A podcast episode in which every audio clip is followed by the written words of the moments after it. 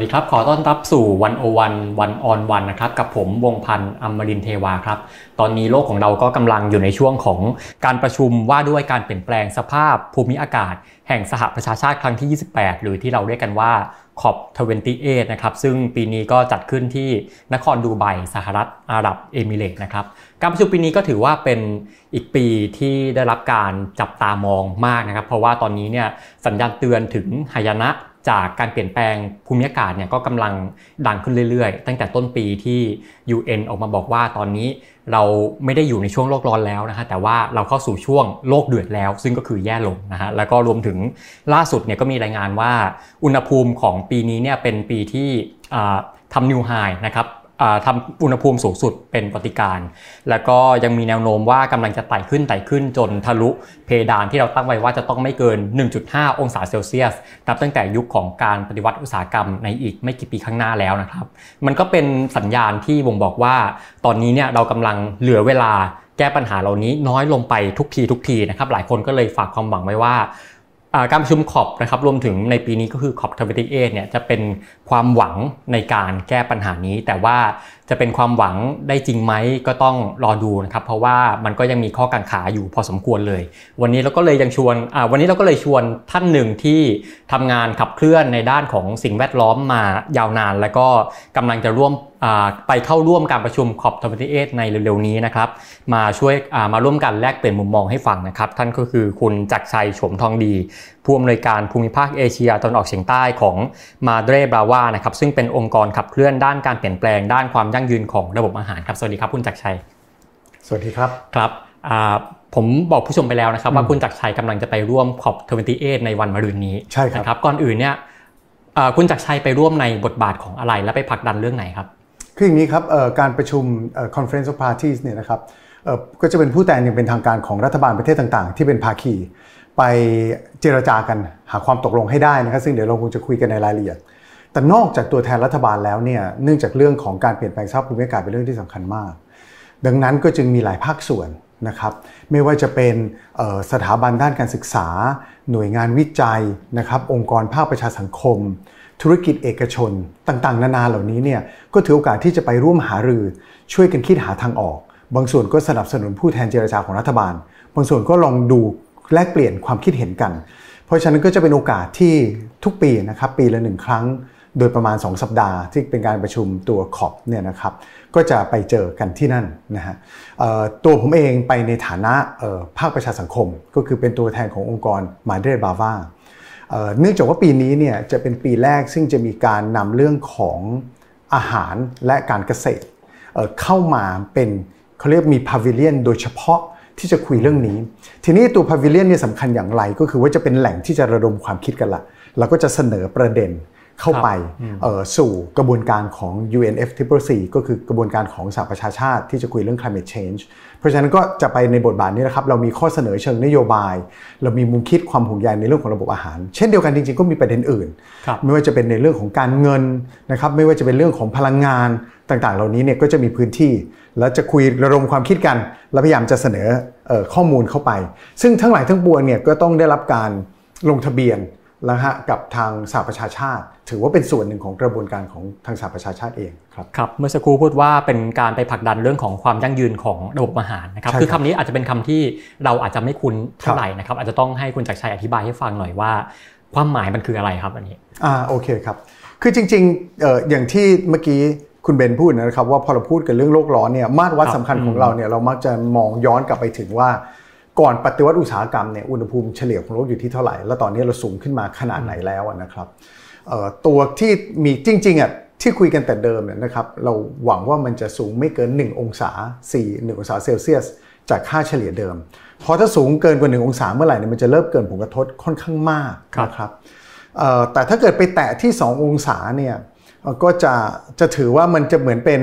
กระบวนรถไฟที่หยุดยั้งไม่อยู่ละคือ 2 องศาเมื่อไหร่เนี่ย เหมือนก้อนหินกลิ้งตกภูเขาอะเราจะหยุดมันไม่ได้มันจะอันตรายมาก เนื่องจากมันมีที่ปิ้งพอยเช่นถ้ามันร้อนเกินไปเนี่ยน้ำแข็งในส่วนบนของโลกมันจะละลายมีเทนที่อยู่ก็จะยิ่งออกมาก๊าซเรือนกระจกก็จะทวีคูณก็ยิ่งร้อนเข้าไปใหญ่มันก็จะเป็นวัฏจักรไป เพราะฉะนั้นก็มีจึงมีการกำหนดไว้ที่จริง ๆ เดิมควรจะเป็น1แต่เท่าที่ตกลงกันได้เมื่อปี 2515 ที่การประชุม COP ที่กรุงปารีสเนี่ย2015นะครับ2015 ก็คือกำหนดไว้ก็คือว่าเอ่อหนึ่งหนึ่งจุดห้าองศาเซลเซียสคือเพิ่มอีกจุดห้า ครับนะฮะเพราะหวังว่าจะได้มีมี buffer หน่อยอ่าๆอ่า buffer หน่อยเพื่อไม่ให้ไปถึงครับ2ผมอธิบายแบบนี้เนื่องจากว่าพอแล้วเทียบทำไมถึงเทียบกับรถอุตสาหกรรม เนื่องจากว่าเอ่อการปล่อยก๊าซเรือนกระจกจำนวนมาก ซึ่งเราก็รู้กันดีเนี่ยนะครับคือมาจากพลังงานฟอสซิลก๊าซถ่านหินน้ำมันต่างๆเนี่ยนะครับพอเราเผาเนี่ยมันเกิดคาร์บอนไดออกไซด์ขึ้นไป แล้วเป็นส่วนหนึ่งสำคัญมากของก๊าซเรือนกระจกครับนะครับแต่จริง ๆ แล้วเนี่ยก๊าซเรือนกระจกไม่ได้มีแค่คาร์บอนไดออกไซด์นะครับแล้วก็ไม่ได้มีแค่เอ่อคือ คือการเผาพลังงานเนี่ยเผาด้วยหลายสาเหตุนะครับ อาจจะเผาจากเพื่อการเดินทางนะครับเอ่อเพื่อพลังงานไฟฟ้าอย่างนี้เป็นต้นเนี่ยนะครับเอ่อแต่ว่าจริงๆแล้วเนี่ยเอ่อการเผาพลังงานเนี่ยมีใช้เพื่อการเกษตรและการผลิตอาหารอืมนะครับเพราะฉะนั้นครับการการเกษตรเนี่ยก็มีทั้งการขนส่ง การผลิตนะครับ การแปรรูปต่างๆ เหล่านี้เนี่ยปล่อยพลังงานทั้งนั้น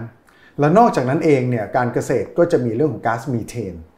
ก๊าซมีเทนเนี่ยก็จะมาในเรื่องของทั้งการทำการเกษตรการเลี้ยงสัตว์อะไรต่างๆก๊าซมีเทนเนี่ยจริง ๆ ส่งผลกระทบต่อโลกร้อนมากกว่าเอ่อก๊าซคาร์บอนไดออกไซด์หลายครับหลายเท่าเลยอืนะครับมเพียงแต่ว่ามันอยู่ในชั้นบรรยากาศสั้นกว่า มันจะอยู่แค่ประมันสิบสิบกว่าปี แล้วหลังจากนั้นมันจะค่อยลดลงอย่างรวดเร็ว แต่ก๊าซคาร์บอนไดออกไซด์เนี่ยอยู่ยาวอืมอยู่ครับเป็นศตวรรษ แต่ว่าก๊าซมีเทนเนี่ยคืออยู่สั้นกว่า เมื่อเป็นเช่นนั้นเนี่ยก็คือว่าเราทุกอย่างเราก็เลยจึงเอ่อ พูดเทียบค่ากับคาร์บอนไดออกไซด์เรียกว่า carbon dioxide equivalentแต่จริงๆก๊าซมีเทนมีส่วนมีส่วนสำคัญ ทีนี้บทบาทขอโทษที่ตอบยาวเพราะว่ามันเป็นเรื่องว่าครับทำไมครับต้องมาคุยเรื่องอาหารเนี่ยนะครับซึ่งแต่เดิมเนี่ยผมก็ไม่คิดว่าจะต้องมาคุย เนื่องจากว่าตอนนี้ยิ่งมีบทบาทสูงเนื่องจากว่า เรารู้อยู่แล้วแหละว่าแม้นวันนี้ เราหยุดการปล่อยก๊าซคาร์บอนไดออกไซด์ที่มาจากการเผาพลังงานฟอสซิลเนี่ยแต่ที่เราปล่อยมาแล้วจนถึงตอนนี้เนี่ย มันสะสมอยู่ในชั้นบรรยากาศแล้วมันจะอยู่กับเราไปอืมยันรุ่นเหลนเราแล้วล่ะอืมคือมันอยู่ครับมันมันไม่สลายไปโดยง่ายมันจะอยู่ตรงนั้น เพียงแต่ว่าถ้าเกิดว่าเราหยุดมีเทนได้มากเท่าไหร่เนี่ย อย่างน้อยเนี่ยในระยะสั้น เราจะยังรักษาระดับไม่ให้ร้อนจนเกินไป เพราะฉะนั้นแต่ไม่ได้หมายความว่าตัวคาร์บอนไดออกไซด์กับพลังงานจะต้องไม่จัดการนะอันนี้ที่สำคัญมากๆ เพียงแต่ว่าก็ต้องเริ่มหันมามองเฮ้ยเพื่อจะให้รอดเนี่ยเพราะไม่งั้นเราทะลุ2องศาแน่เอ่อเราจะจัดการ เกี่ยวกับเรื่องของระบบอาหาร แล้วก็การเกษตรอย่างไร พูดถึงระบบอาหารก็คือเนี่ยนะฮะการปลูกพืช การปลูกพืชเลี้ยงสัตว์นะครับ การแปรรูปการขนส่ง มาจนถึงแพคเกจจิ้งมาให้เราทานเนี่ยนะฮะอันเนี้ยจะทำอย่างไรที่จะดูแลว่ามนุษย์มีสุขภาพที่ดี ระบบมีความยั่งยืน ในขนาดเดียวกัน ไม่ส่งผลให้เกิดโลกร้อนจนในระดับที่เราควบคุมไม่ได้ ครับครับอืมก็คือ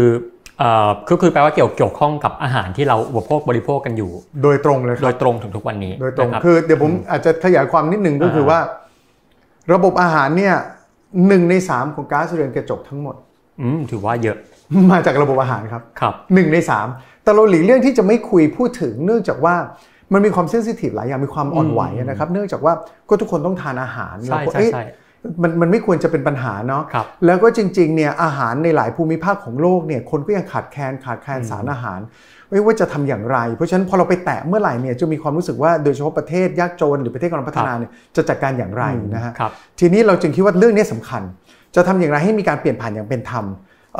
สร้างความมั่นใจได้ว่าคนสามารถเข้าถึงอาหารที่ดีและมีคุณภาพ ในขณะเดียวกันโลกไม่ร้อนไปกว่านี้อ่าอ่าซึ่งจริงเรามี solution แต่เดี๋ยวลองคุยกันนะฮะเรามีครับ solution เพราะมันมีทางออกได้อืมเอ่อเพราะหนึ่งในสามนี่เยอะมาก และหลายครั้งเนี่ยผมพูดซ้ำหลายครั้งก็คือว่า แม้นวันนี้เราเปลี่ยนพลังงานทั้งหมดที่เราใช้เนี่ยนะครับเป็นพลังงานยั่งยืนเป็นพลังงานสะอาด แต่ถ้าเราไม่ปฏิรูประบบอาหารของเราเนี่ยภายในสิ้นศตวรรษนี้เราก็จะแตะ2องศาอครัยู่บดี เพราะฉะนั้นเราไม่สามารถหลีกเลี่ยง การคุยเรื่องการเกษตรและการผลิตอาหารได้อีกต่อไปเออซึ่งจริงๆนี่คือสิ่งที่กำลังจะถาม เพราะว่าคืออาหารเราก็ต้องกินนะครับใช่หลายคนก็ต้องกินแต่ว่าแล้วเราจะทำยังไงคือคือเหมือนกับว่าระบบอาหารที่ที่เราผลิตอยู่เนี่ยครับอ่ามันจำเป็นแต่ว่าอีกทางหนึ่งมันก็ไปสร้างก๊าซเรือนกระจกใช่นะครับอันนี้ก็มาถึงโซลูชันแล้วว่าอ่า เราควรจะทำยังไงดีกับเรื่องเนี้ยครับ มี 2 ระดับครับอืมเอ่อระดับแรกเนี่ยก็คือว่าจริง ๆ เราเอ่อและทุกคนก็พยายามกันอยู่นะครับครับทั้งบริษัทเอกชนรัฐบาลงานวิจัยอะไรต่างๆเนี่ยก็คือเรื่องของการปรับปรุงประสิทธิภาพนะฮะอันแรกสุดเลยคือเรื่องของ food waste นะครับอ่าครับอ่าอ่าอาหารที่เหลือเอ่อของเศษอาหารที่ทิ้ง ตั้งแต่ระดับการผลิตมาจนถึงระดับการมาถึงบริโภคเนี่ยนะครับพูดกันถึงว่าประมาณจริง ๆ เกือบหนึ่งใน3 ของอาหารทั้งหมดเนี่ยมันสูญเปล่าไป ถ้าเกิดว่าเราไปจัดการตรงนี้ได้เนี่ยเราน่าที่จะไม่จำเป็นจะต้องผลิตมากขนาดนั้น ถ้าเราจัดการกันให้ดี เรากินไม่เหลือทิ้งนะฮะเราตอนก็มาตั้งเด็ก ๆ ตอนนั้นเราไม่ได้มองในมุมเรื่องของการเปลี่ยนแปลงสภาพภูมิอากาศวันนี้มันแตะแตะชัดเจน อันที่สองภาคการผลิตอาหารเองจริง ๆ ก็หันมาใช้พลังงานสะอาดได้นะครับไม่ว่าจะเป็นโรงเรือนอะไรต่างๆเนี่ยใช้โซลาร์เซลล์ใช้อะไรต่างๆ ได้นะครับ อันที่ 3 ก็คือว่าจริง ๆ การผลิตอาหารเนี่ย ทั้งการปลูกพืชและการเลี้ยงสัตว์เนี่ยในหลายพื้นที่ทั่วโลกเนี่ยไปเปลี่ยนการใช้ที่ดินทำให้เกิดลดศักยภาพของโลกในการดูดซับก๊าซเรือนกระจก โดยเฉพาะอย่างยิ่งการที่ไปตัดไม้ทำลายป่านะครับการไปลดพื้นที่ป่า ไม่ว่าในภูมิภาคไหนนะครับ ภูมิภาคบ้านเราเอง ภูมิภาคอเมริกาใต้ต่างๆ เหล่านี้เนี่ย พอระบบอาหารที่ไม่ได้มีประสิทธิภาพ และไม่ได้ระมัดระวังเนี่ยก็ไปทำให้เกิดการสูญเสียพื้นที่ป่า ซึ่งส่งผลกระทบโดยตรงกับเรื่องของอการเปลี่ยนแปลงสภาพภูมิอากาศ อันนี้เป็นเบื้องต้นที่ทั้งโลกคุยกัน แต่สิ่งที่ตอนนี้งานวิจัยออกมาชี้ตรงกัน และมีตัวเลขสำหรับประเทศไทยด้วยก็คือว่า แม้ว่าเราจะปรับปรุงตรงนี้ให้ดีที่สุดอย่างไร แม้ว่าเราจะปรับปรุงอย่างไรก็แล้วแต่เนี่ยเราก็ยังไม่รอด 1.5 องศา เรายังต้องเกิน 1.5 องศาอยู่ดี เพราะว่าจริง ๆ แล้ว ระบบการผลิตอาหารมันไม่ใช่ทั้งหมด ที่ปล่อยก๊าซเรือนกระจกอย่างเข้มข้นสองในสามของการของระบบอาหารก๊าซเรือนกระจกที่มาจากระบบอาหารเนี่ยสองในสามมาจากการผลิตโปรตีนจากสัตว์การเลี้ยงสัตว์ปศุสัตว์ต่างๆนะครับสองในสามนั่นก็หมายความว่าที่เหลือเนี่ยน้อยมาก น้อยมากนะครับ พลังงานเนี่ยที่ใช้เป็นสัดส่วนที่น้อยออการทำลายพื้นที่ป่าไม่ใช่น้อย แต่แม้จะจัดการทุกอย่างเหล่านี้แล้วเนี่ยถ้าเรายังได้รับโปรตีนหลัก มนุษยชาติเนี่ยได้รับโปรตีนจากสัตว์เป็นสำคัญครับซึ่งจริงๆ ไม่ใช่เป็นรูปแบบที่มนุษย์ได้รับโปรตีนมาแต่ไหนแต่ไรนะครับ มันเพิ่งมาเมื่อไม่กี่อาจจะหลังปฏิวัติอุตสาหกรรมนี่แหละครับ ที่เรามารับโปรตีนจากสัตว์เป็นการเข้มข้น มันทำให้เราใช้พื้นที่ในการผลิตเนื้อสัตว์เยอะมากนะครับผมผลิตพูดง่าย ๆ ก็คือ 80%ของพื้นที่การเกษตรทั้งหมดของโลก ตัวเลขมันดูน่าตกใจ แต่ทั้งหมดนี้มีงานงานวิจัยรองรับก็คือว่า เราขับรถไปเนี่ยนะถ้าเราไปเห็นท้องไร่ท้องนาเออเออทุ่งเออเออท้องนาเนี่ยก็น่าจะมนุษย์รับประทานแล้วเพราะสัตว์ไม่ได้ทานข้าว แต่ว่าถ้าเป็นไร่ต่างๆเนี่ยนะครับหรือแปดของโลกโดยเฉลี่ยเนี่ย 80%ของพื้นที่การเกษตรมีไว้เพื่อผลิตโปรตีนจากสัตว์ไม่ว่าจะปลูกพืชเลี้ยงสัตว์ หรือเลี้ยงสัตว์เอง หรือแปรรูปต่างๆ 80%ของพื้นที่การเกษตร มีไว้เพื่อเลี้ยงสัตว์ เพราะฉะนั้นมันเลยมันเลยแต่ว่าโปรตีนจากสัตว์เนี่ยให้สัตว์เนี่ยให้โปรตีนกับมวลมนุษยชาติแค่ไม่ถึง 40%ของที่เราได้รับ เพราะฉะนั้นมันจึงเป็นแหล่งที่มาของโปรตีนที่ค่อนข้างจะต่ำประสิทธิภาพมาก นะครับรบพูดในที่นี้ผมอาจจะต้องขอออกตัวไว้ตรงนี้เลยก็คือว่าวิธีการปรับเปลี่ยนเนี่ยมันไม่จำเป็นว่ามนุษย์จะต้องไปเป็นวีแกนหรือไปเป็นมังสวิรัตนะฮะตามหลักก็คือเราควรจะบริโภคอาหารที่มีความสมดุลนะครับ แล้วก็มีเนื้อสัตว์ผสมจากโปรตีนกับพืช ที่มีทั้งกากใยนะมีทั้งปรีไบโอติกต่างๆเนี่ยนะครับ ที่สมดุลเพื่อสุขภาพของเราและสุขภาพของโลกไปพร้อมกันครับ ก็คือต้องหาโปรตีนทางเลือกด้วยใช่นะครับส่วนหนึ่งก็คือจากพืชนี่แหละ จริง ๆ โปรตีนทางเลือกในระดับสากลเนี่ยก็มีจากหลากหลายรูปแบบแต่ที่ถ้าเราจะคุ้นๆกันในบ้านเราจริง ๆ ผมอาจจะอยากแบ่งเป็น 2 แบบใหญ่ ๆ นะครับหนึ่งก็คือพวกโปรตีนเรียกว่าเป็นโปรตีนทางเลือกจากพืชพื้นฐานโดยทั่วไป เช่นรับประทานพวกถั่วพวกเมล็ดพืชต่างๆ ธัญพืชนะครับ ผักบางชนิด พวกนี้หลายอย่างมีโปรตีนเข้มข้นมีโปรตีนสูง เห็ดหรืออะไรต่างๆมีโปรตีนสูง หรืออาจจะมีการแปรรูปเบื้องต้นไม่ว่าจะเป็นเต้าหู้ เทมเป้นะฮะมีกึ่งอะไรต่างๆ พวกนี้เนี่ยนะครับ อันนี้เป็นที่เราคุ้นกันอยู่แล้วแต่ช่วงหลังก็จะมีที่เราได้ยินกันมากขึ้นก็คือ plant based meat อย่างผมจะเรียกว่าเป็น plant based โปรตีนก็คือเป็นโปรตีนที่มาจากพืช ส่วน plant based meat เนี่ยเช่นเดียวกันมาจากพืช แต่มีการสกัดเอาโปรตีน มา แล้วมาก่อรูป ให้สำหรับคนที่แบบว่า ยังอยากจะรู้สึกทานเนื้ออยู่ก็ทานตัวแพนเบดมีดทดแทน ซึ่งก็มีบริษัทที่ทำออกมา อย่างนี้เป็นต้น เพราะฉะนั้นในนั้นก็จะไม่มีเขาเรียกว่าอะไรนะจะไม่มีเนื้อสัตว์ผสมอยู่ ต่างๆเหล่านี้เนี่ยเป็นสิ่งที่ผมคิดว่ามนุษย์จะต้องหาสมดุลใหม่ครับครับอืม จริงๆส่วนตัวสนใจเรื่องนี้ เพราะว่าเป็นคนออกกำลังกายแล้วครัต้อบงต้องกินโปรตีนเยอะนะก็เลยสงสัยว่าเอ๊ะแล้วถ้าไม่กินโปรตีนจากจากอาจจะไกลจากหมูแล้วมันจะไปทางไหนอะก็ได้คำตอบมาว่า ก็มีจากพืชที่มันทดแทนได้ได้ครับนะวมใช่ถึงครับอาจอาจจะแปรรูปอะไรบางอย่างได้ อันเนี้ยผมอันนี้ถ้าจะพูดเรื่องส่วนตัวเนี่ยพวกผมก็เพิ่งมาเริ่มออกกำลังกายครับแล้วก็เอ่อเอ่อเป็นประจำแล้วล่ะอืมแล้วก็เริ่มไปวัดค่ากล้ามเนื้อของตัวเองครับแล้วก็เอาตัวเองเนี่ยเป็นหนูทดลองอืมดูว่าเฮ้ย เดี๋ยวเราจะแข็งแรงกล้ามเนื้อเราจะหายไปไหมนู่นนั่นนี่อะไรครับประมาณเนี้ยนะครับก็อย่างที่บอกว่าอันที่หนึ่งเราไม่ได้ต้องเลิกอืมนะฮะเราไม่ใช่เราไม่ต้องเลิกโปรตีนจากสัตว์นะคครัรับบเพราะฉะนั้นไข่ขาวอะไรเนี่ยต่างๆ เราเราทานได้นะครัครับอันถัดมาก็คือจริง ๆ พืชก็มีโปรตีนเยอะอืมอย่างเอ่อทางภาคใต้เนี่ยทำเอ่อเอ่อทำฟาร์มแบบอย่างพวกเห็ดแคลงprotein content เนี่ยพอๆกับเนื้อสัตว์นะครับอืมไม่ได้ครับต่ำไปกว่าเนื้อสัตว์ครับบล็อกเกอรี่นะครับถั่วพูต่างๆเนี่ย protein content ไม่ได้หนีไปจากเนื้อสัตว์เลย และแม้แต่คนที่แบบว่าไปเข้ายิมนะฮะสร้างกล้ามเนื้อต้องไปซื้อ whey protein มาเนี่ยเดี๋ยวนี้บริษัทเดียวกันก็ทำเป็นแพนเบดโปรตีนมา มีเมล็ดฟักทองแอลมอนด์ผสมถั่วเหลืองหลายอย่างครับก็ตักเป็นสกู๊ปแล้วก็ shake กันอยู่ในห้องยิมอะนะครับเพราะฉะนั้นมันมีแหล่งที่มาของโปรตีนหลายอย่าง เพราะว่าถ้าคนที่ทานพวก shake เนี่ยจะจะจะเห็นภาพเลยสิ่งที่ครับผมจะพูดต่อไปนี้ก็คือว่าโปรตีนที่เราได้เราจะรู้อยู่แล้วเรา shake ทีนึงเราจะได้ 27 กรัม 30 กรัมอ่าอะอ่าสมมติว่าเราได้ 30 กรัมเนี่ยนะครับเรา shake 30 กรัมสกู๊ปหนึ่งเนี่ย ถ้าเป็นเราไปเอา plant-based protein มาเราสกู๊ปเดียว แต่ถ้าเกิดว่าเราจะเอา whey protein เนี่ย เราจะต้องเอาสักประมาณ 20 สกู๊ปอืมครับเทออกไป แล้วเพื่อจะตักมาหนึ่งสกู๊ปจาก whey protein เพราะนั่นคืออัตราแลกโปรตีนที่เราได้มาจากสัตว์อ่าวัวเนี่ยอัตราประมาณ 33ต่อหนึ่งต้องใช้โปรตีนจากพืช 33 ส่วน เพื่อให้ได้โปรตีนจากวัวอ๋อหนึ่งส่วนครับ อันนี้ผมไม่ได้พูดถึงนมอาจจะน้อยกว่านั้นหน่อย แต่แล้วแต่วัวประเทศไหนด้วยนะ ประเภทไหนด้วยเอ่อเนื้อหมูประมาณ 10 ส่วน ผมไม่ได้พูดว่าเอาเอ่อถั่วเหลืองหรือว่าเขาเรียกว่าอะไรนะเอ่อข้าวโพด 10 กิโลไปให้หมูแล้วได้เนื้อหมูมา 1 กิโล เอาเป็นโปรตีนนะครับสกัดมาเอาโปรตีนให้เขาสิบเราได้โปรตีนจากเขาหนึ่งถ้าเป็นไก่เราโปรตีนให้เขาห้าเราได้จากเขาหนึ่งครับเพราะฉะนั้นตอนนี้เนี่ยพอเราต้องใช้สัดส่วนแบบนี้หมายความว่าเราต้องไปปลูกพืชโปรตีนเยอะมาก อย่างเช่นใครก็คงจะอย่าง ผู้ที่อยู่ทางภาคเหนือคงจะรู้ดีอย่างเช่นปลูกข้าวโพดครับเลี้ยงสัตว์ตามพื้นที่สูงต่างๆเนี่ยนะครับซึ่งก็อาจจะมีความห่วงใยในเรื่องฝุ่นควันต่าง ๆ เหล่านี้เนี่ยต้องใช้พื้นที่เยอะมาก หรือปลูกถั่วเหลืองในลาตินอเมริกาหรือที่อื่นเนี่ยนะก็ต้องใช้พื้นที่เยอะมากเอ่อเดี๋ยวผมจะจะขอโยงเข้ามาตรงนี้ก็คือเนื่องจากว่ามันไม่ใช่แค่เรื่องของ climate change มันเป็นเรื่องของการใช้ทรัพยากรด้วยครับนั่นก็หมายความว่าณวันนี้เนี่ยเรามีประชากรโลกอยู่ประมาณ7เอ่อ7,900 ล้านคน ปี 2050 เราจะมีประชากร 10,000 ล้านคน เราจะเพิ่มมาอีกประมาณ 2,100 ล้าน ครับ วันนี้เนี่ยเราไม่ควรจะไปตัดต้นไม้เพิ่มแล้วล่ะ ในป่าเราป่าเราหายไปเยอะจนไม่คือเกินไปแล้ว แต่ว่าถ้าเรายังผลิตโปรตีนในรูปแบบเดิม เราจะเอาพื้นที่ที่ไหนล่ะ มาเลี้ยงประชากรที่เพิ่มไปอีก 2,100 ล้านคนครับ แล้วเมื่อคำนวณออกมาแล้วเนี่ยเราต้องใช้พื้นที่เท่ากับประเทศไทยอีก 12 ประเทศ เอาตั้งแต่เหนือจนใต้นะตั้งแต่เชียงรายยันยะลาเนี่ยนะครับไม่ทำอะไรอื่นเลยครับปลูกพืชเลี้ยงสัตว์ มีโรงเลี้ยงไก่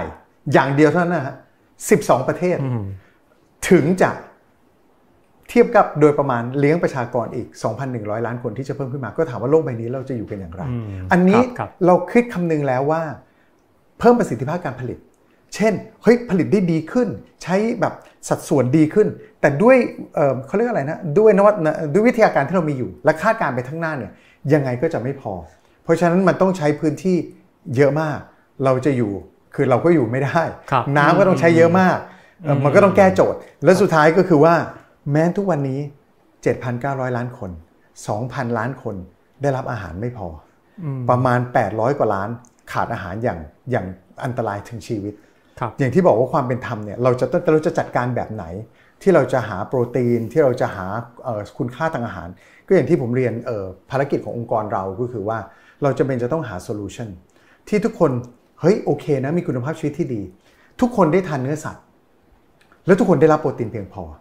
ถ้าทุกคนที่อยากทานนะคนที่ไม่อยากทานก็ไม่เป็นไรนะครับ ทุกคนได้ทานเนื้อสัตว์ แล้วทุกคนก็ได้รับโปรตีนที่เพียงพอครับประมาณนี้ครับครับแล้วสำหรับ COP 21ครั้งเนี้ยครับไอการที่จะเข้าไปผลักดันในเรื่องของความยั่งยืนของระบบอาหารเนี่ยสำหรับเอาเฉพาะครั้งนี้นะครับครั้งนี้ตั้งเป้าไว้ยังไงว่าจะต้องไปผลักดันเรื่องนี้ให้สำเร็จนะครับ คือประเด็นที่สำคัญที่สุดก็คือว่าเอ่อเรื่องของเอ่อระบบอาหารเนี่ยควรจะต้องเข้าไปอยู่ในการเจรจา ลดการปล่อยก๊าซเรือนกระจก และโดยเฉพาะอย่างยิ่งอุตสาหกรรมครับเนื้อสัตว์ ผมใช้เขาอุตสาหกรรมเนื่องจากว่าจริง ๆ ในระดับสากลรวมถึงในประเทศไทยเองเนี่ยอย่างที่บอกว่าถ้าเราจะต้องลดการบริโภคเนื้อสัตว์ลงมาของประเทศไทยมีตัวเลขนะครับของเรานี่ควรจะลดลงประมาณ 30%เราก็จะอยู่ใน 1.5 องศา แต่ละประเทศไปจัดสรรของตัวเอง ของประเทศไทยระบบเกษตรไทย ถ้าลดการบริโภคเนื้อสัตว์ลงมา1 30%เราจะอยู่ในเกณฑ์1.5องศา เพราะฉะนั้นถ้าเราเริ่มเอาตรงนี้เข้ามาคำนึงแล้วผมบอกอย่างที่บอกว่าทำไมผมแตะถึงใช้คำอุตสาหกรรมเเนื้อสัตว์เท่านั้น เนื่องจากว่าเราไม่จำเป็นจะต้องไปแตะอุตสาหกรรมไปแตะการผลิตของผู้ผลิตรายย่อยเลย ของเกษตรกรรายย่อยจริงๆ ปัจจุบันเนี่ยเป็นสัดส่วนที่น้อยมาก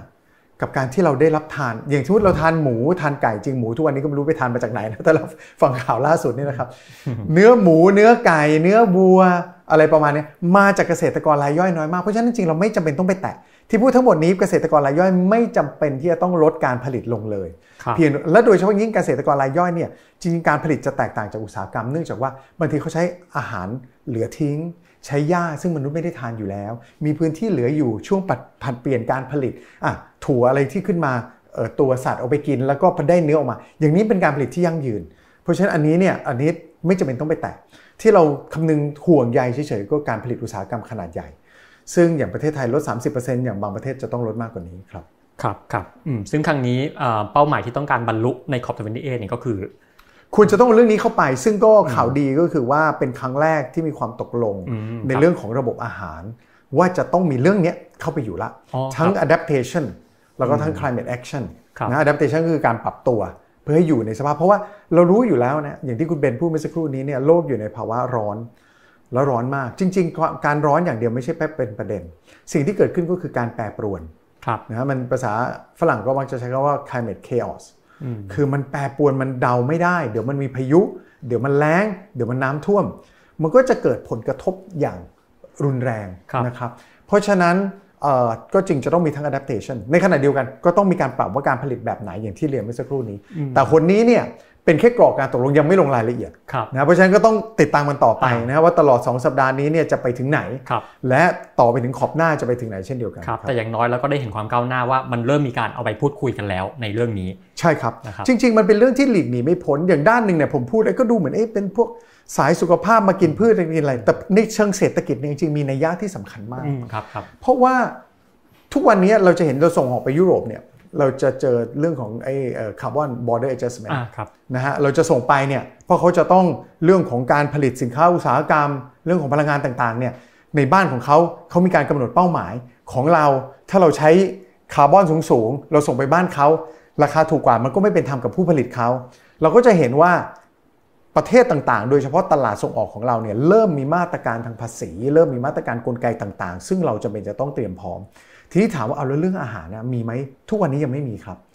แต่เรามองโจทย์แค่วันนี้ไม่ได้ครับอืมถ้าเราเป็นประเทศเราบริหารประเทศเราจะต้องมองไปข้างหน้าอืมภายในก่อนปี 2040 เนี่ยภาคเกษตรของสหภาพยุโรปจะเป็นผู้ปล่อยก๊าซเรือนกระจกอันดับหนึ่งของสหภาพยุโรปเองนั่นหมายความว่าในสหภาพยุโรปเมื่อเทียบของโรงงานอุตสาหกรรม พลังงานการขนส่งต่างๆนะฮะเกษตรจะเป็นผู้ปล่อยอันดับหนึ่ง เมื่อเป็นผู้ปล่อยอันดับหนึ่งเนี่ยเขาจะต้องคือเขาจะเริ่มมีมาตรการ tackle ละเพราะฉะนั้นอย่างเราจะได้ยินอย่างของรัฐบาลเดนมาร์กเริ่มมีมาตรการทางภาษี มีมาตรการอะไรออกมา เมื่อถึงวันนั้นแล้วเนี่ยถ้าเกิดเขาจัดการกับเกษตรกรเขาเองเนี่ยเขาก็ต้องรักษาสิทธิ์ให้เทียมกัน นั่นก็หมายความว่าเกษตรกรของประเทศอื่น ที่จะส่งสินค้าไปเข้าไปตลาดบ้านเขาเนี่ยก็จะต้อง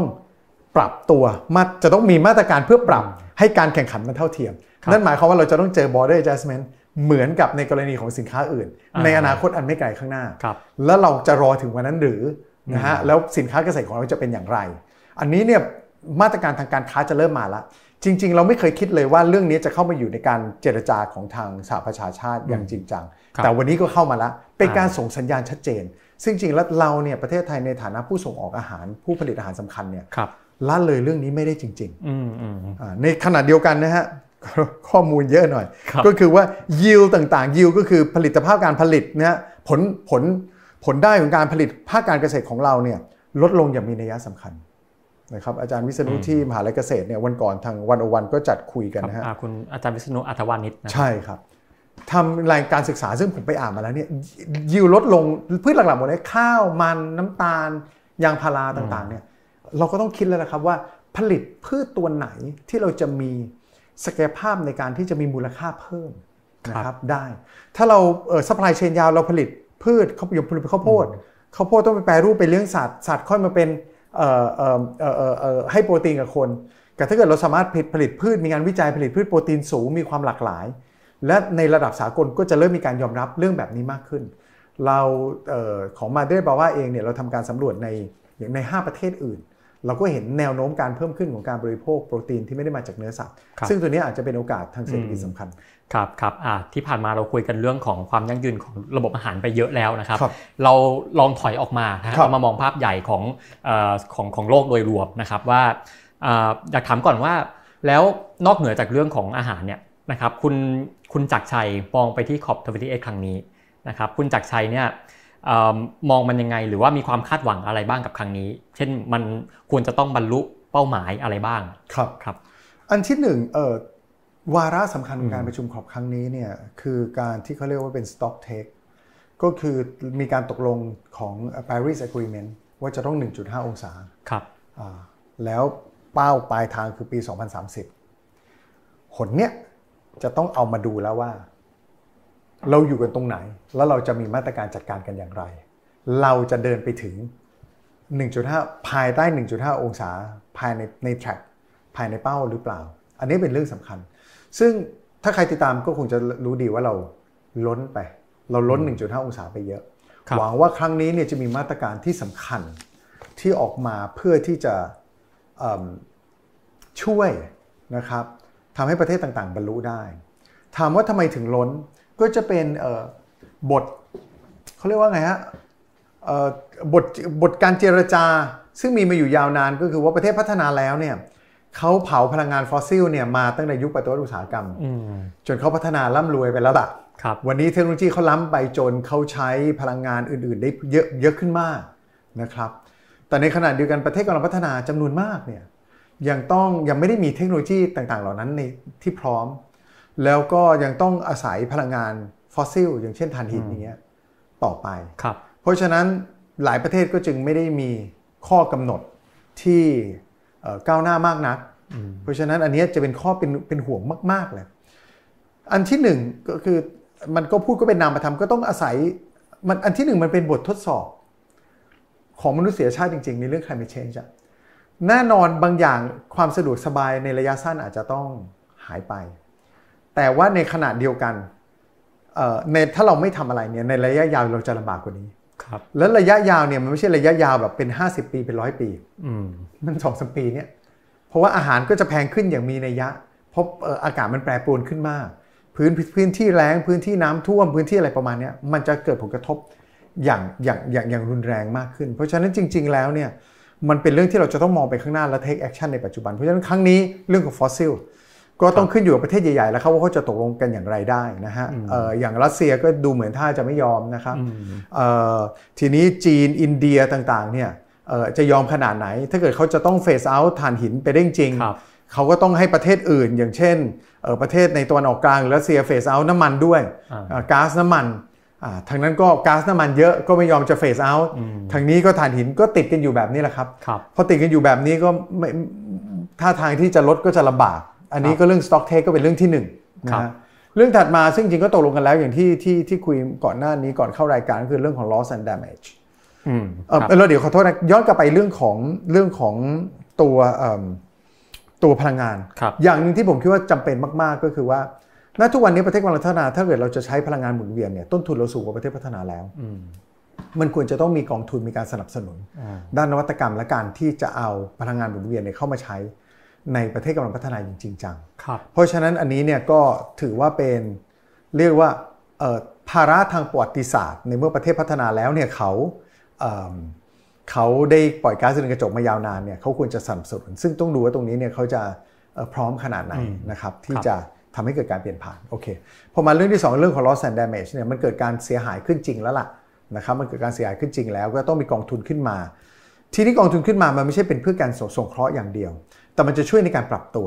การปรับตัวสำคัญอย่างไร ระบบเศรษฐกิจจะต้องเดินต่อไป ระบบการผลิตอาหารต้องเดินต่อไป การปรับตัวในที่นี้ก็หมายความว่าการผลิตอย่างไรที่มันจะ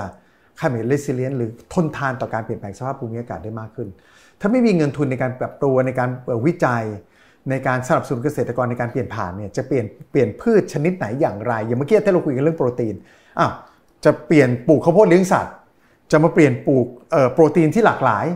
อย่างนี้เนี่ย มันก็จำเป็นจะต้องมีการตั้งแต่ปรับในเรื่องของกรอบกฎหมายงานวิจัยการสนับสนุนอะไรต่างๆ พวกนี้ต้องใช้งบประมาณทั้งนั้น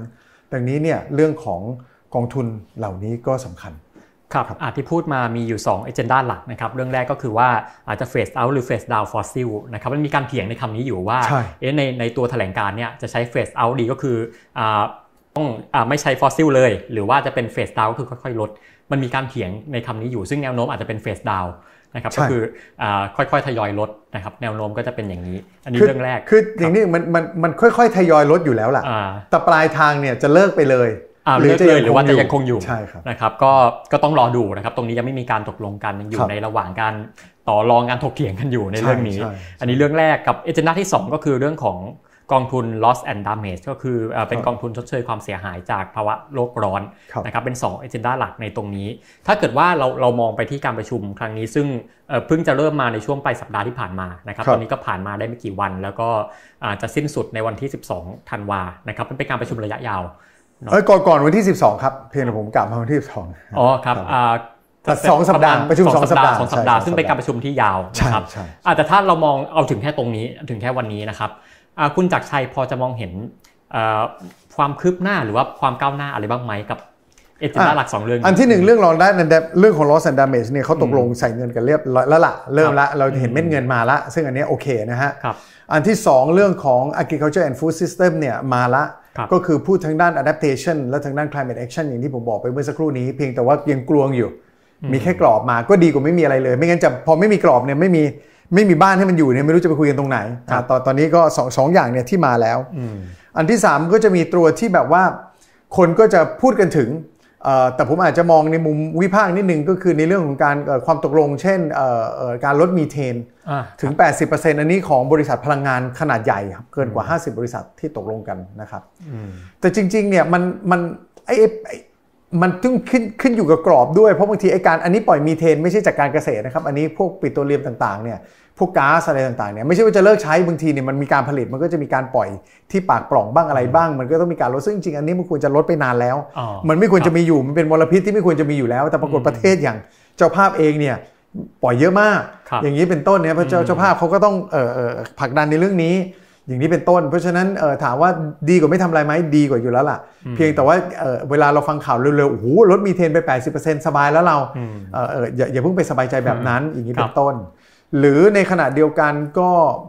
บางคนก็บอกเฮ้ยจะเปลี่ยนพลังงานยังไงพลังงานหมุนเวียนนี่ไม่ทันแน่ สิ่งเดียวที่จะต้องมองถึงก็คือเรื่องของพลังงานนิวเคลียร์เพราะฉะนั้นในขณะนี้เนี่ยตกลงกันแล้วล่ะว่า คือไม่ใช่ตกลงภายใต้กรอบนี้ซะทีเดียว แต่ผู้นำเนี่ยตกลงกันว่าปีหน้านี่จะมี summit เรื่องของนิวเคลียร์ก็คือเป็นการประชุมระดับผู้นำของโลกเลยแหละว่าจะเอาพลังงานนิวเคลียร์เนี่ยเข้ามาอยู่ใน mix ของพลังงานที่ไม่ใช่ฟอสซิลนะฮะเพื่อที่จะทำให้โลกไม่ร้อนจนเกินไป ก็แน่นอนพอเป็นเรื่องของพลังงานนิวเคลียร์อันนี้เนี่ยความคิดเห็นหลากหลายแน่บางประเทศ บางผู้นำบางอุตสาหกรรมก็มองว่าดี เพราะว่าไม่ต้องห่วงเลยนะครับมันให้พลังงานแต่ในขณะเดียวกันมันก็มีความเสี่ยง อย่างที่เราก็รู้กันดีอยู่ว่าเออมันมันจะสบายใจขนาดไหนนะฮะว่าเราจะเอาโรงไฟฟ้านิวเคลียร์เข้ามาตั้งในประเทศกำลังพัฒนาในหลาย ๆ ประเทศอย่างนี้เนี่ยประชาชนจะสบายใจหรือเปล่า อันนี้เป็นต้นเพราะฉะนั้นมันก็จะมีความคืบหน้าครับ แต่ทีนี้มันก็มี โซลูชันซึ่งบางคนก็ถือกันเป็นโอกาสด้วยว่าจะจะส่งเสริมธุรกิจของตัวเองไปในทิศทางใดประมาณนี้ครับ อืมครับฟังมาทั้งหมดเนี่ยมันมีอยู่หลายเป้าหมายที่จะต้องทำนะครับ แต่ว่าโอเคเราเขียนบนแถลงการเนี่ยมันเขียนได้ แต่ว่าความยากมันอยู่ที่การเอาไปทำจริงนะครับ ถ้าเกิดว่าคุณจักรชัยลองมองจากเป้าหมายที่ตั้งไว้ทั้งหมดเนี่ยมองมองว่ามันมันมันน่าจะ practical ได้ได้ได้จริงไหมมีอันไหนที่อะมีอันไหนที่อาจจะพอเป็นไปได้สุดหรืออันไหนที่อาจจะ ยากสุด คือจริง ๆ ผมคิดว่าเรื่องพลังงานเนี่ยเป็นเรื่องเป็นเรื่องเป็นเรื่องหลัก คือสองอย่างเนี่ยถ้าเราแก้เรื่องพลังงานกับแก้เรื่องระบบอาหารได้เนี่ย ผมคิดว่าจบผมคิดว่าจบครับเพราะพลังงานเนี่ยมันก็คือพลังงานสมมติเราพูดการขนส่งมันก็คือพลังงานนั่นแหละใช่ไหมฮะครับพลังงานเนี่ยมันปล่อยประมาณ 30กว่าเปอร์เซ็นต์สามสี่เปอร์เซ็นต์ถ้าผมจำไม่ผิดนะเนื้อสัตว์มันปล่อยประมาณ 15-18%นะครับ ขนส่งก็พวก building อะไรต่างๆเนี่ยก็สักรวมกันแล้วประมาณสัก 20%ต่างๆ เหล่านี้เนี่ยเพราะฉะนั้นที่อย่างเนี่ยพวก building มันก็มาจากมามาจากพลังงานแหละ เพราะฉะนั้นถ้าเกิดว่าตัวพลังงานมาปรับเป็นพลังงานสะอาดได้ ซึ่งทำกันจริง ๆ เนี่ยทำได้นะครับทำจริงก็ทำได้เเรื่องของระบบอาหารทำจริง ๆ ก็ทำได้ แต่ว่ามันมีเรื่องของผลประโยชน์ เยอะแล้วมันก็มีเรื่องของ การเมืองเฉพาะหน้า เช่นบางประเทศเนี่ยถ้าทำแล้วก็เกรงว่าต้นทุนของพลังงานบางอย่างเนี่ยมันจะสูงขึ้นเเร็วอย่างนี้เป็นต้น แล้วจะทำให้เอาเดี๋ยวเสียคะแนนเสียงก็อาจจะไม่กล้าทำแต่นี้เนี่ยผมมองว่ามันเป็นเรื่องที่อาจจะเข้าใจคาดเคลื่อนนะครับ คืออันนี้เราก็ไม่ลงอย่างยกตัวอย่างในประเทศไทย หลายคนก็คงบ่นๆเรื่องค่าไฟแพงโอ้ถ้าเดี๋ยวมาใช้พลังงานสะอาดค่าไฟแพงไปกว่านี้ อันนี้ผมคิดว่ามันมันต้องมองแยกกันมาอยู่ที่วันนี้เราจ่ายค่าไฟแพงเนี่ยจากปัจจัยอะไรบ้าง อันที่หนึ่งก็เพราะพลังงานฟอสซิลราคาเพิ่มขึ้นสูงมากนะเพราะฉะนั้นเราหนีจากพลังงานฟอสซิลจริงๆอาจจะไม่แพงเท่านี้ อันนี้อันที่หนึ่งอันที่สองเนี่ยเรามีการผลิตไอ้พลังงานพร้อมพร้อมจ่ายเนี่ยโรงไฟฟ้าที่สำรองพร้อมจ่ายเนี่ยไอ้การเหลือไอ้เหลือเหลือเหลือเหลือเหลือที่จะผลิตได้เนี่ยมันค่อนข้างเยอะ เพราะฉะนั้นแล้วเราจะต้องไปจ่ายค่าไฟเพื่อที่จะ ไปคืนให้กับผู้ผลิตที่รัฐบาลไปทำสัญญาเอาไว้ เพราะฉะนั้นมันเป็นเรื่องของประสิทธิภาพการบริหารจัดการอยู่เยอะ นั่นหมายความว่าการเปลี่ยนไปใช้พลังงานหมุนเวียนเนี่ยไม่ได้จำเป็นว่าจะต้องค่าใช้จ่ายสูงขึ้นกับผู้บริโภคเสมอไปนะครับอยู่ที่ว่าแต่ผมบอกว่าเป็นการเมืองมันก็จะอยู่ที่ว่าบางประเทศนี่อาจจะมีล็อบบี้ยิสจากบริษัทพลังงานเยอะถ้าไม่งั้นก็จะไม่มีทุนหาเสียงก็จะจะทำอย่างไร อันนี้มันก็เป็นข้อที่จริงที่เราอาจจะต้อง ก็ไม่ใช่ว่าเข้าใจนะครับ แต่แต่มันเป็นแบบนั้น เราก็ต้องพยายามให้ได้มากที่สุดเท่าที่จะเป็นไปได้ ก็ต้องเรียกในประชาประชาชนในแต่ละประเทศก็คงต้องไปเรียกร้องของรัฐบาลของตัวเองว่าจะต้องดำเนินการอย่างไร แต่อย่างที่ผมเรียนเมื่อสักครู่นี้ การเปลี่ยนไปเป็นพลังงานสะอาด ไม่จำเป็นจะต้องเป็นพลังงาน เราจ่ายค่าพลังงานที่แพงขึ้น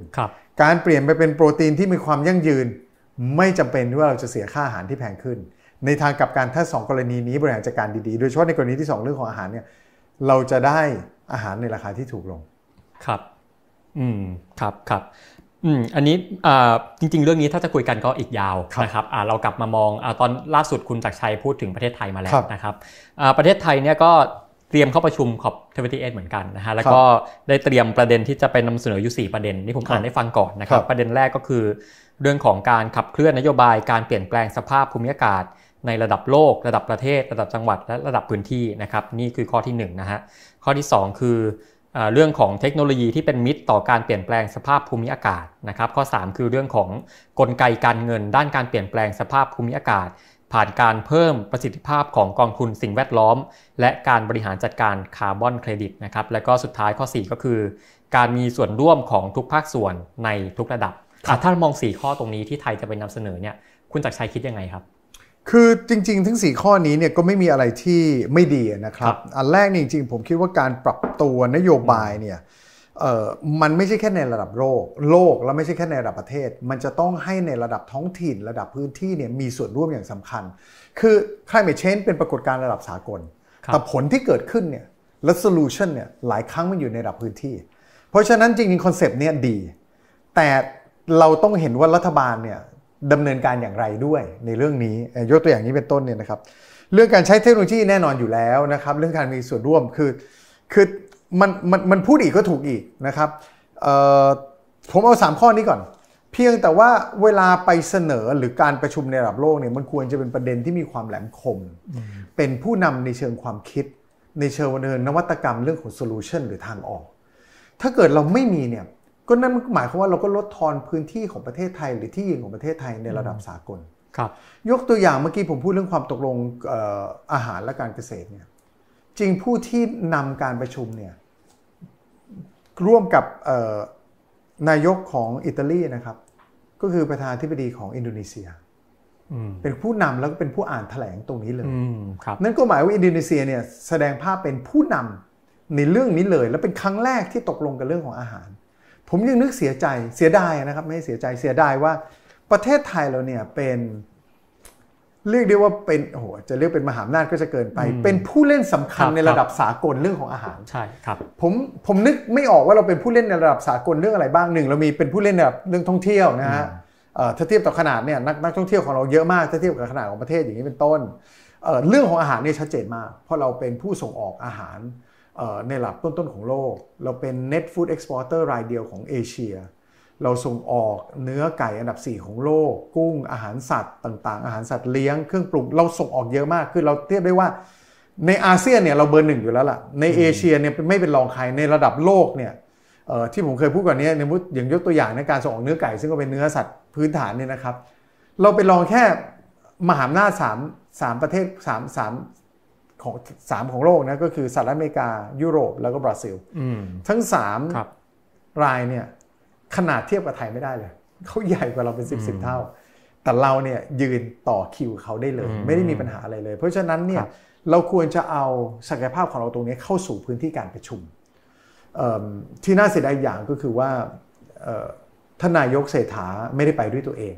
ก็คือมอบหมายรองนายก ซึ่งจริงก็ดูแลในเรื่องของกระทรวงทรัพย์ นะครับซึ่งก็ดูแลในเรื่องของ climate change นะครับไป แต่ว่าจริง ๆ แล้วนี่อันนี้มันเป็นเวทีของผู้นำเรายังเห็นว่าคิงชาร์ลส์ของอังกฤษก็ไปโป๊ปนี่ถ้าไม่ป่วยจนเกินไปก็ส่งผู้แทนของตัวเอง ซึ่งก็ไปพูดในช่วงเปิดนะครับหลายประเทศไปนะฮะของเราไม่ได้ไปก็น่าเสียดาย อันนี้อันที่หนึ่งอันที่สองน่าจะเป็นโอกาส ในการที่ประเทศไทยเนี่ยในฐานะของอย่างที่บอกคนนี้เป็นครั้งแรกที่คุยเรื่องระบบอาหาร ถ้าเราไปอยู่ตรงนั้นเนี่ยเราสร้างพื้นที่เราประเทศไทยเรามีศักยภาพในการแปรรูปในนวัตกรรมอาหารอะไรใหม่ๆ เยอะ เกษตรกรของเราก็เป็นเป็นเป็นประชากรที่เราควรจะต้องสร้างประโยชน์ให้ได้ ตรงนี้ก็เลยน่าเสียดายครับเพราะนั้นประเด็นก็คือว่าอย่างอย่างสรุปก็คือทั้ง 4 วาระของรัฐบาลเนี่ยไม่ได้มีอะไรเสียหายหรอกครับเดี๋ยวเดี๋ยวสามวาระที่ผมพูดไปเมื่อสักครู่นี้ผมว่าไม่ได้มีอะไรเสียหาย แต่ที่จะเสีย ก็คือเสียดายโอกาสที่ประเทศไทยจะไปใช้พื้นที่ในระดับสากลในการนำเสนอเรื่องนี้นะครับแต่ส่วนอันที่ค่อนข้างกังวลนิดหนึ่งก็เรื่องของคาร์บอนเครดิตครับเราพูดเรื่องนี้กันเยอะมาก ซึ่งก็ดีครับอาจจะเป็นโอกาสที่ทำให้เกษตรกรหรือหลายหลายส่วนของประเทศไทยได้รายได้เนี่ยนะครับแต่ผมว่าถ้าเราพึ่งหวังพึ่งตรงนี้มากเกินไปมันก็จะมีความเสี่ยงอยู่ดี เรื่องของคาร์บอนเครดิตเนี่ยมันมาจากการในหลักการของเรื่อง carbon offset หมายความว่าถ้าผม ไม่ต้องการที่จะลดก๊าซเรือนกระจกด้วยตัวเองเนี่ยผมเป็นประเทศหนึ่งเนี่ยนะครับแล้วผมบอกคุณเบนเนี่ยผมไม่ลดนะแต่ให้คุณเบนลดนะฮะแล้วหลังจากนั้นผมผมต้องลดสิบผมไม่ลดคุณเบนลดสิบคุณเบนเอาเครดิตนั้นมาให้ผม ผมจ่ายตังค์ให้คุณเบนอันนี้คือเป็นหลักการที่เอามาใช้กัน ก็เลยเกิดคาร์บอนเครดิตหรือแต่ว่าจริง ๆ ผมจะรู้ได้ไงว่าคุณเบนลดหรือลดขนาดไหนหรือจริงๆคุณเบนก็อาจจะลดอยู่แล้ว แล้ว ที่ที่ลดอยู่แล้วแล้วผมเอาเงินไปให้มันก็ฟรีฟรีในในภาพรวมก็จึงไม่เกิดการเปลี่ยนแปลง ตรงนี้เนี่ยกระบวนการตรวจทานกระบวนการตรวจสอบเนี่ยยากมาก แล้วก็ซับซ้อนเพราะมันตั้งอยู่บนสมมติฐาน เช่น ดูแลป่าไม้ซึ่งต้องดูอยู่แล้ว แต่บอกถ้าไม่ดูเดี๋ยวป่าไม้จะโดนทำลายครับเพราะฉะนั้นพอให้ให้คาร์บอนเครดิตมาป่าไม้ได้รับการดูแล แล้วไม่โดนทำลาย แต่เราก็เอ๊ะจริงๆป่าไม้ก็ไม่ควรจะโดนทำลายอยู่แล้ว อะไรอย่างเงี้ยคือมันมี มันมีช่องอยู่เยอะ แล้วมันทำให้ราคามันอาจจะผันผวนต่อไปในอนาคต มีความไม่แน่นอน แล้วทุกวันนี้คนเห็นว่าเป็นโอกาสเนื่องจากว่าบริษัทธุรกิจจำนวนมาก ก็ประกาศเรื่องของคาร์บอนนิทรัลิตี้นะหรือ net zero เราจะได้ยินนะคือคาร์บอนนิทรัลิตี้เนี่ยยกตัวอย่างก็คือนี่แหละครับ ผมไม่ได้ลดลงเหลือศูนย์นะ แต่ผมอะเอาตังค์ไปจ่ายให้คนอื่นเขาลด หรือให้คนอื่นเขาไม่เพิ่มก๊าซเรือนกระจก แล้วผมอะ ไม่ได้ต้องทำอะไรมาก ผมแค่ลดนิดหน่อยก็พอ เพราะฉะนั้นเมื่อมีบริษัทจำนวนมากทำแบบนี้ อย่างยกตัวอย่างอุตสาหกรรมการบินเนี่ยเขาก็อาจจะลดไม่ได้มาก เราก็เลยมองเห็นเป็นโอกาสทางธุรกิจ แต่พอมันตรวจสอบไม่ได้เนี่ยวันหนึ่งเนี่ยมันก็จะมีปัญหา และความผันผวนทางราคาก็จะเกิด เพราะฉะนั้นถ้าเราไปหวังพึ่งตรงนี้อย่างเดียวเนี่ยผมคิดว่าเราเราก็จะอาจจะมีความเสี่ยง และผมเห็นอยู่ในหนึ่งในวาระสำคัญของประเทศที่ที่ไป COP28 ครั้งนี้นะครับครับครับขอขยายความเล็กน้อยครับเรื่องของคาร์บอนเครดิตที่บอกว่า น่ากังวลสำหรับประเทศไทยและรัฐบาลไทยตอนนี้เนี่ยคือน่ากังวลในแง่ไหน คือจริงๆมันน่ากังวลคือระบบคาร์บอนเครดิตระดับสากลเนี่ยผมว่าน่ากังวลคือหนึ่งมันอาจจะเป็นตัวหลอกทำให้เราไม่ลดก๊าซเรือนกระจกจริง อ่าครับ อันนี้อันที่หนึ่งนะฮะถ้าบอกเอ้ยไม่เป็นไร โลกจะร้อนแตกไปไม่เป็นไร ขอเอาตังมาไว้ก่อนไอ้เรื่องความแน่นอนเนี่ยก็ก็ก็อย่าไปวางใจมากจนเกินไปนะครับว่าเรื่องของระดับราคาการตรวจสอบถ้าไม่เป็นจริง แล้วจะโดนระงงับทีหลัง หรือบริษัทเขาจ่ายต่อไม่ได้ หรือเขาโดนตรวจสอบ อย่างมุดสายการบินของไม่เอ่ยชื่อนะใหญ่มากของยุโรปเนี่ยตอนนี้ก็โดนฟ้องอยู่ โดนฟ้องโดยผู้บริโภคตัวเอง เพราะว่าไปโฆษณาไว้ว่าอะผู้บริโภคเนี่ยคือสมมติจะจะจะขึ้นบินเนี่ยสิบยูโรเนี่ยเขาจะเอาไปคาร์บอนแล้วผู้บริโภคนั้นก็ active ครับไปตรวจสอบดูอ้าวปรากฏไม่เห็นมีโครงการนี้มีโครงการ แต่ไม่ได้มีประสิทธิภาพจริงจังเอาตัวบริษัทก็ต้องไประงับ โครงการนั้นเอาเงินมันก็หยุดครับก็เรียกว่าเป็นความกังวลระดับสากล แต่ว่าก็เกี่ยวข้องกับประเทศไทยด้วย ใช่ ความระดับสากลก็คือมันอาจจะไม่ได้ลดจริง อันนี้อันที่หนึ่งนะฮะแล้วเราก็จะเดือดร้อนกันแน่ละอันที่สองคือแม้ว่าเรารับเงินอยู่ดีๆเนี่ยเดี๋ยวอาจจะมีปัญหาได้ เพราะถ้าเกิดการตรวจสอบมันมันมันมันมันเกิดรวนหรือไม่ชัดเจนขึ้นมาครับอ่าครับ อ่าก็ค่อนข้างจะครบถ้วนนะครับ เดี๋ยวเราไปดูคำถามจากทางบ้านเล็กน้อยนะครับอ่าครับขอคำถามเลยครับอ่าคำถามถามว่าหลายคนวิจารณ์ว่างานขอบจัดประจำทุกปี แต่ว่าเทียบกันแล้วดูเหมือนว่าปัญหาด้านภูมิอากาศโลกจะยังเลวร้ายเท่าเดิม หรืออาจจะมากกว่าเดิม มองประเด็นนี้ยังไงครับ เห็นด้วยไหมกับเรื่องนี้คือจริงเรื่องนี้เป็นเรื่องที่คนพูดกันเยอะนะครับ ขอบเนี่ยถ้าผมจำปีไม่ผิดเนี่ยเริ่มมาตั้งแต่ปี 1992 ถือว่านานมากครับปี1992 ถึงตอนนี้เนี่ยถ้าในเชิงประวัติศาสตร์ไม่ได้มานานมากสักเท่าไหร่ก็คือจะเป็นเท่าไหร่ฮะ30เกือบ29 ปีครับอ่า29ปี โลกปล่อยก๊าซเรือนกระจกใน 29 ปีนี้รวมกันเนี่ยมากกว่าที่ปล่อยตั้งแต่ปฏิวัติอุตสาหกรรมมาถึงถึงขอบครั้งแรกแสดงว่าตั้งแต่ขอบมาเนี่ยบางคนมองว่าล้มเหลวโดยสิ้นเชิงตั้งแต่มีขอบมาเนี่ย โลกปล่อยหนักกว่าเดิมอีกนะครับโลกปล่อยหนักกว่าเดิมอีก แต่ทีนี้ถ้าถามว่าก็คือเราไม่มีมองอีกด้านหนึ่งก็คือเราไม่มีกลไกใดแล้วนะเราไม่มีกลไกใดแล้ว ที่จะเป็นกลไกระหว่างมนุษย์ด้วยกันเอง ระหว่างประเทศต่างๆ ในระดับสากลแล้วถ้าไม่มีกลไกความตกลงเลยเนี่ยป่านนี้เราอาจจะไปไกลกว่านี้อีกมากแล้วก็ได้มันมองสองได้ 2 แบบนะครับครับครับเออคือ 1 ในเชิงประสิทธิภาพโอ้โห มันยังปล่อยมากกว่าที่เคยปล่อยมาก่อนหน้านั้นเลย แต่มันก็มีปัจจัยหลายอย่างก็คือมีประเทศพัฒนาขึ้นมากใช้พลังงานขึ้นมาก ประชากรเพิ่มขึ้นมากอย่างนี้เป็นต้นเนี่ยนะครับ แต่ในขณะเดียวกันถ้าไม่มีความตกลงใด ๆ เลยเนี่ยกรอบอาจจะไปไกลกว่านี้นะครับเพราะฉะนั้นเราก็จะลำบากกันกว่านี้แต่ถามว่าสุดท้ายแล้วจะสำเร็จหรือเปล่าเนี่ยหลายคนก็ยังตั้งคำถาม ผมคิดว่าเราทุกคนก็คงมีหน้าที่ที่จะช่วยผลักดันส่งเสียง 1. take action ในระดับบุคคล เราทำอะไรได้ในระดับตัวเราทำไปเถอะครับ นะไม่ว่าจะเรื่องการกินอาหารลดการบริโภคเนื้อสัตว์ดีกับตัวท่านเองอยู่แล้วล่ะ ก็ดีกับโลกด้วยนะครับในขณะเดียวกันผลักดันรัฐบาลถ้าท่านทำได้ บริษัททำอะไรได้ ผมว่าทำไปเถอะครับรบส่วนใครที่แอคทีฟนะครับหน่วยงานวิชาการผมก็ควรจะผลักดันในรัฐบาลไทยเองให้มันมีบทบาทมากกว่านี้อย่างนี้เป็นต้นครับครับครับคำถามมีเยอะพอสมควรนะครับ เดี๋ยวไปข้อต่อไปเลยนะครับ ถามว่าตอนนี้หลายคนก็ยังมองว่าอากาศโลกอยู่ในระดับเกินเยียวยาแล้ว คุณเห็นด้วยไหม หรือยังรู้สึกว่าเรายังพอกอบกู้กันทันอยู่ แล้วถ้ายังทันจะด้วยวิธีไหนโอเคครับครับเออวันนี้ชัดเจนแล้วนะครับตั้งแต่ทาง UN ออกมาบอกว่าโลกเดือดเนี่ยคือปรากฏการโลกร้อนได้เกิดผลเสียหายอย่างรุนแรงแล้ว ไม่ใช่ว่าไม่ใช่ว่าเรามองไปอนาคตมันเกิดแล้ว ประเด็นก็คือว่ามันจะเกิดมากขึ้นเรื่อยๆ ถ้าเราไม่ทำอะไร มันจะเลวร้ายไปกว่านี้อีกฮะ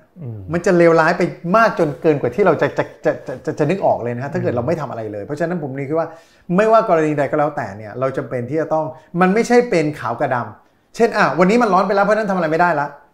มันจะไปเรื่อยๆ แม้แต่วันที่เกิด tipping point แล้วเนี่ยมันก็จะเป็นสเกลที่หนักขึ้นไปเรื่อยๆอีก เพราะฉะนั้นก็คือว่าผมคิดว่ายังจำเป็นที่จะต้องทำเรื่องที่บอกว่าวันนี้เนี่ยมันจะต้องเป็นเกมระยะสั้นแล้วมันจะต้องนึกเกมแบบเหมือนว่าเป็นโค้ชฟุตบอลหรือโค้ชกีฬา เดิมต้องลดทั้งหมด แต่ตอนนี้เนี่ยคาร์บอนต้องลดเยอะจริง แต่สิ่งที่ต้องจับตามองให้เราไม่ไปแตะเกิน 1.5 เกินไปมากเนี่ยก็คือต้องลดมีเทน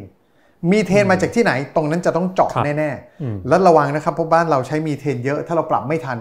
เช่นปลูกข้าวที่ในนาดำเนี่ยนะครับอันนี้มีเทนเยอะมาก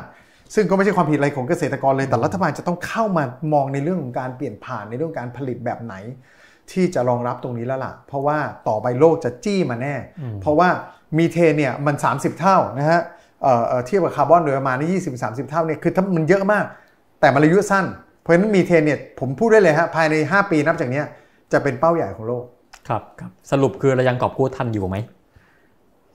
ดีกว่าไม่ทำอะไรครับครับครับอ่า ดีกว่าไม่ทำอะไรแน่อาจจะครับยากแต่ว่าก็ก็ยาต้องกทำใช่นะใช่แต่มต้องทำครับไม่ทำนี่จะเลวร้ายไปกว่านี้อีกครับครับเลวร้ายมากๆอืแน่มๆครับครับอะคำถามต่อไปนะครับ ถามว่า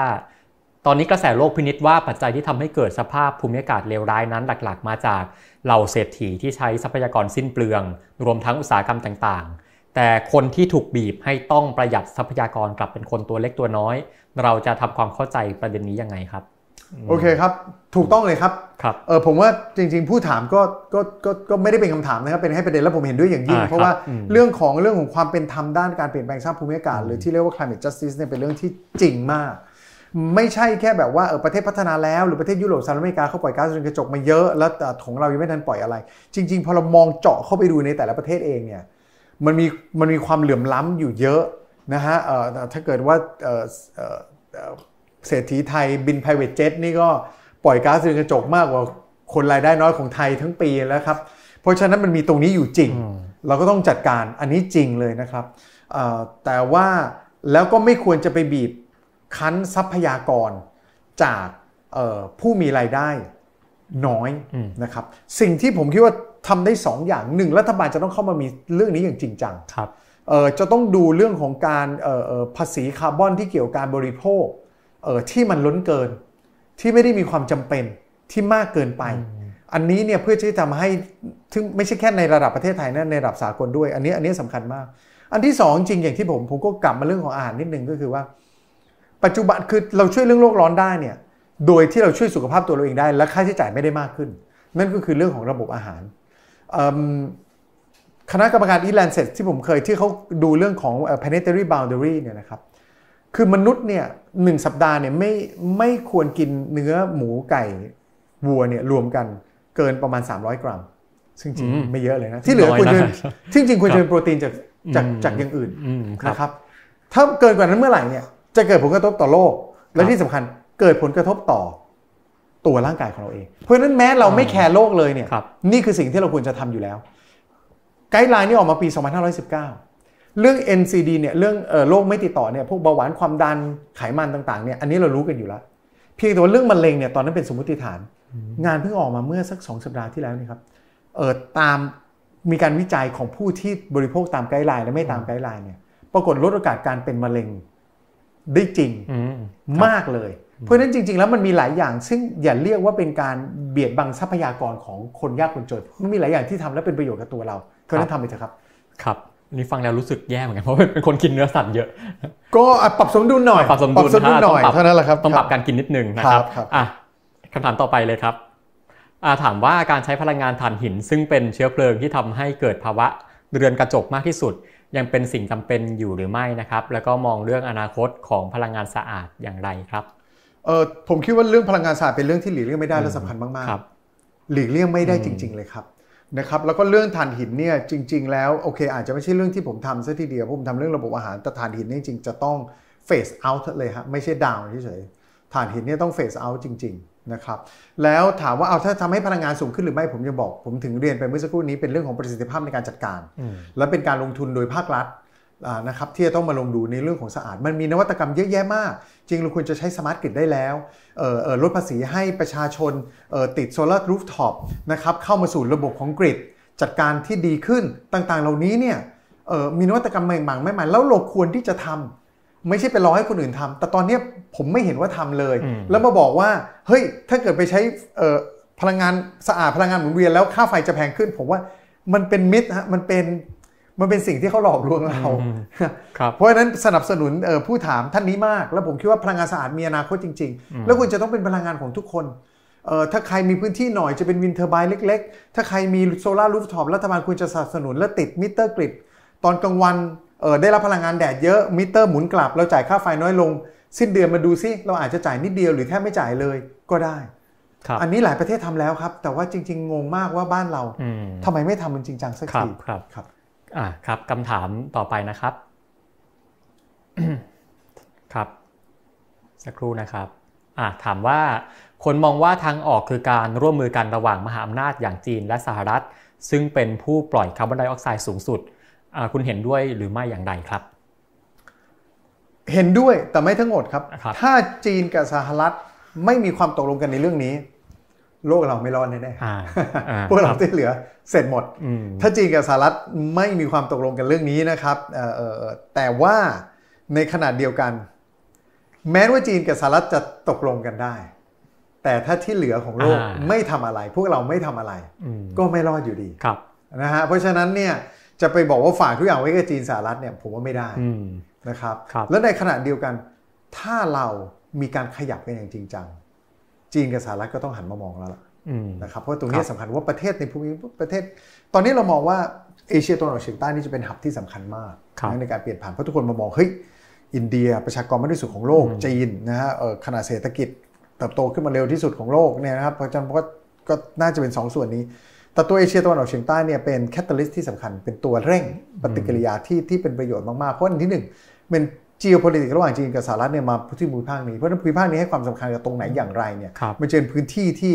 เอ่อเอ่อจะเกิดการเปลี่ยนแปลงได้ และในขณะเดียวกันภูมิภาคเอเชียตะวันออกเฉียงใต้เป็นหนึ่งในพื้นที่ที่มีเอ่อความเสเสถียรภาพทางเศรษฐกิจการเติบโตทางเศรษฐกิจ บ้านเราอาจจะไม่เท่าไหร่แต่โดยเฉลี่ยของภูมิภาคเนี้ค่อนข้างโอเคกว่าภูมิภาคอื่น เพราะฉะนั้นจึงมีบทบาทที่สำคัญเอ่อเราไม่ได้เล็กไปกว่าเขาเท่าไหร่ครับประมาณประชากรประมาณเกือบ700 ล้านคนเอ่อ ของเอ่อแถวช่วงอาเซียนรวมกันเนี่ยนะครับเพราะฉะนั้นก็มีบทบาทที่สำคัญเช่นเดียวกันครับอืมครับอ่าคำถามสุดท้ายนะครับ ถามว่าหนึ่งในการจะแก้ปัญหาโลกร้อน คือการออกกฎและจัดการกับกลุ่มทุนหรืออุตสาหกรรม คิดว่าผู้นำประเทศทั้งในไทยและที่อื่น ๆ จะกล้าหาญพอจะออกกฎเรื่องนี้หรือเปล่าครับเอออย่าใช้คำว่าจัดการเลยครับ ก็คือว่ามันจำเป็นจะต้องมีกรอบอืมร่วมกันครับกับภาคธุรกิจต่างๆ นะครับแล้วถามว่าผู้นำเนี่ยจะกล้าหาญพอหรือเปล่า ผมคิดว่าก็อยู่ที่ว่าประชาชนให้ความสำคัญกับเรื่องนี้หรือเปล่าอืมถ้าประชาชนไม่ให้ความสำคัญกับเรื่องนี้อ่าเอ่อผู้นำก็ไม่ได้มีเหตุผลที่จะต้องไปกล้ากับกลุ่มทุนเหล่านี้ ถ้าเกิดเขาไม่ได้มีวิสัยทัศน์จริงๆนะครับครับถ้าเกิดเขามีวิสัยทัศน์จริงๆเนี่ยโอเค แต่ถ้าเกิดเขาไม่มีวิสัยทัศน์ขนาดนั้นเนี่ยมันก็กลับมาสู่กลไกทางการเมืองพื้นฐานนั่นก็หมายความว่าประชาชนให้ความสำคัญกับเรื่องนี้ขนาดไหน อันนี้เป็นเรื่องที่ประชาชนจะต้องเร่งกันส่งเสียงครับอย่างที่ผมบอกคือจริงๆ ก็เลยอยากจะสรุปตรงนี้ว่าถ้าประชาชนเร่งกันส่งเสียงก็คือว่า จริง ๆ คนไทยไม่ได้จะต้องแบบว่า sacrifice หรือว่าไปเอ่อยอมเอ่อเอ่อเสียความสุขอะไรไปเพื่อให้โลกอยู่ได้นะครับ จริง ๆ เราควรจะต้องมองอย่างที่ผมบอกว่าจะสร้างโอกาสทางเศรษฐกิจของเราอย่างไร สร้างอาชีพของเราอย่างไร ธุรกิจแบบไหน ธุรกิจสีเขียวอย่างไหนการผลิตที่ยั่งยืนแบบไหนโปรตีนแบบไหน อย่างนี้จริง ๆ มันมีทางไปแต่มันมันต้องมีวิสัยทัศน์อืม นะแล้วรัฐบาลก็ต้องมี solution นี้ออกมา เพราะฉะนั้นรัฐบาลอาจจะมี solution ออกมาแล้วประชาชนสนับสนุนอันนี้ก็จะดี เพียงแต่ว่าจนถึงวันนี้เนี่ยผมเสียดายอยู่นิด ๆ ว่าผ่านไปหลายปี ตั้งแต่รัฐบาลที่แล้วมาจนถึงรัฐบาลเนี้เรายังไม่ค่อยเห็นนวัตกรรมอะไรใหม่อืมๆในเรื่องนี้ครับออกมาเลยนะครับทั้งที่จริง ๆ ประเทศไทยมีศักยภาพที่จะทำได้ครับอะก็เป็นบทสรุปจบที่ดีเลยนะครับอะสำหรับวันนี้101 One-on-one ก็ต้องขอบคุณคุณจักรชัยที่มาร่วมแลกเปลี่ยนพูดคุยกันนะครับอ่า และสำหรับวันนี้รายการของเราก็ต้องขอลาไปก่อนนะครับ ตอนหน้าจะเป็นเรื่องอะไรแล้วแขกรับเชิญจะเป็นใครก็ติดตามกันได้นะครับสำหรับวันนี้ผมและคุณจักรชัยก็ต้องลาไปก่อนนะครับ สวัสดีครับ สวัสดีครับ